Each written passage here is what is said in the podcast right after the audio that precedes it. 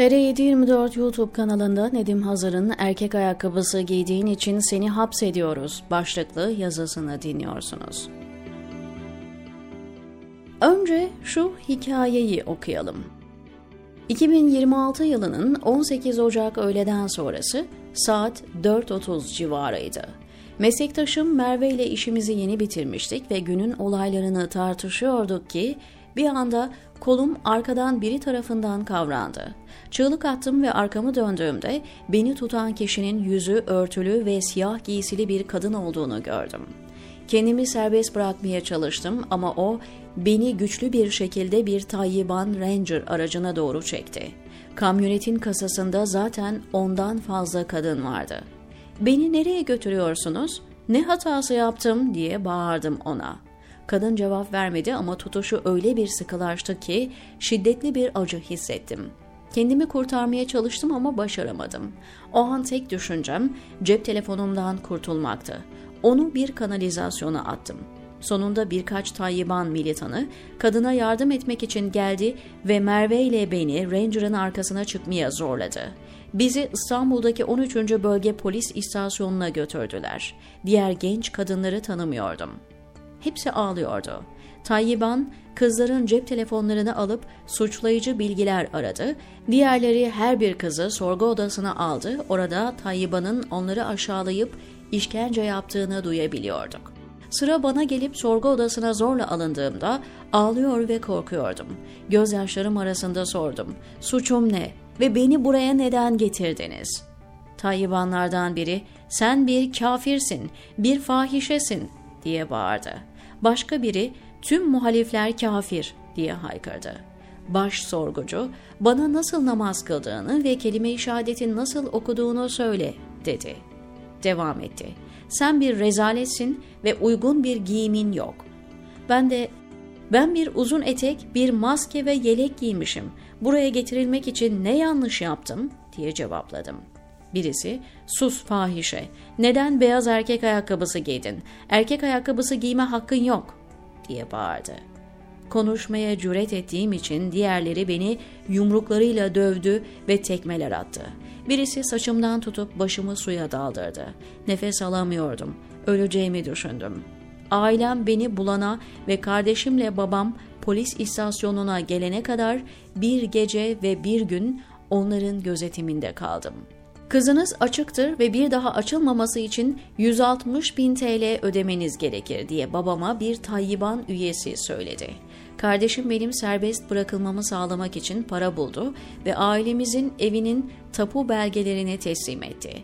Medya ile konuşmamam konusunda beni uyardılar. Ayrıca sonunda babam ve kardeşimle birlikte ayrılmama izin vermeden önce beni biyometrik olarak kayıt altına aldılar.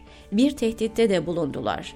Eğer bir daha açık görülürsem beni asla serbest bırakmayacaklar. Şu anda çok korkunç bir ruh halindeyim. Meslektaşım Merve'nin yerini veya durumunu bilmiyorum ve bir kız olduğum için üzerimde uygulanan vahşeti unutamıyorum. Gözlerimi gece kapattığımda onların hakaretlerini ve dayaklarını hatırlıyorum. Başımı suya daldırdıkları ve nefesim kesildiği o korkunç anları hatırlıyorum. Sadece düşünmek bile tüm vücudumu stresle titretmeye neden oluyor. Kaçırılmamdan sonra ailem artık işe gitmeme izin vermiyor. Ailem Tayyiban tarafından alıkonulan genç bir kadın olduğum öğrenilirse rezil olacak. 20 yaşındayım ama hayallerim tamamen parçalandı. Bu hayattan bıktım ve her an ölümü diliyorum. Yukarıdaki hikaye hayali değil ancak tamamen doğru da değil. Bir kere en azından şimdilik Tayyiban diye bir rejim yok. Dolayısıyla bu rejimi koruyan Ranger'lar da yok. Muhtemelen olayın geçtiği yeri anlamışsınızdır. Yeryüzünde kadınların çalışmasının yasak olduğu tek ülke olan Afganistan. Evet ben gerçek olan bu hikayedeki tarih ve bazı isimleri değiştirdim. Aslında bu olay iki yıl sonra değil, içinde bulunduğumuz ay içinde yaşandı. Size bir dijital platformdan bahsedeceğim. Zan Times. Bu platform kendisini şöyle tanımlıyor. Afganistan içinde ve dışında çalışan çoğunlukla kadın gazetecilerden oluşan bir grup olarak nadiren kamuoyunu şekillendirme ve bilgilendirme fırsatı bulan marjinalleşmiş nüfusların hikayelerini anlatıyoruz. Taliban'ın Ağustos 2021'de Afganistan'ı ele geçirmesinden bu yana kadınlar ve diğer marjinal gruplar sistematik baskı, şiddet ve sosyal ve politik haklarının tamamen silinmesiyle karşı karşıya kaldı. Zan Times bu umutsuzluk, öfke anında ve adaletsizliğe karşı gerçeğimizi söylemeye çalışırken bizi kim olduğumuz için baskı altına alan kaba şiddet karşısında doğdu. Zan Times özelliğimizi ve kendi kendine belirleme hakkımızı geri almak, yaşamak istediğimiz geleceği şekillendirme ve tanımlama yollarını aramak ve herkes için eşitlik ve özgürlük mücadelesi vermek ihtiyacından doğdu. Zan Times'ta değişimin farkındalıkla başladığına inanıyoruz. Bu nedenle vizyonumuz Afganistan'daki dezavantajlı grupların yaşamları hakkında farkındalık yaratma ve analiz paylaşma konusunda bağımsız, hesap verebilir ve profesyonel bir haber odası inşa etmektir. Afganistan'da gazeteci olarak çalışan birçok kişi olarak medya manzarasında çalışmanın zorluklarının, tehlikelerinin ve fırsatlarının farkındayız ve ülkenin hikayelerinin anlatılmasını sağlama konusunda kendi payımızı yapıyoruz. Bu amaçla 2022'de 60'tan fazla rapor ve Dari Farsça ve İngilizce 200 günlük haber makalesi ürettiğimiz Zan Times'ın üzerine inşa ediyoruz. 1-2 ay içinde yerel seçimler olacak.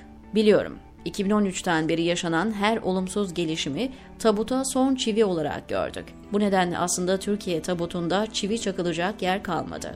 Erdoğan ve rejimi son Anayasa Mahkemesi hamlesiyle tabutta aralarda çivisiz yerlere bulduğu birkaç çiviyi çakma derdinde. Evet artık çivi çakılacak yer kalmadı ve korkarım ki yaşanan yerel seçim köprüden önceki son çıkış. Erdoğan'ın siyaseten yenilemeyeceğine çoktan beri ikna olmuş durumdayım. Gerekçem de son derece net. Yenileceğini hissettiği hiçbir seçime girmez, girmeyecektir. Eminim şu anda saray yerel seçim sonuçlarını dizayn etmekle meşgul. Yani onlar seçim sonuçlarını çoktan biliyorlar. Yine kişisel olarak kanaatim şudur ki Türkiye 2013 yılında girdiği aks değişimiyle beraber yeni eksendeki son rötuşları yapmaktadır. Rejim artık tamamen tek parti bile değil, tek adam rejimine dönüşecek ve göstermelik dahi olsa demokrasiden tamamen kopuş sağlanacaktır.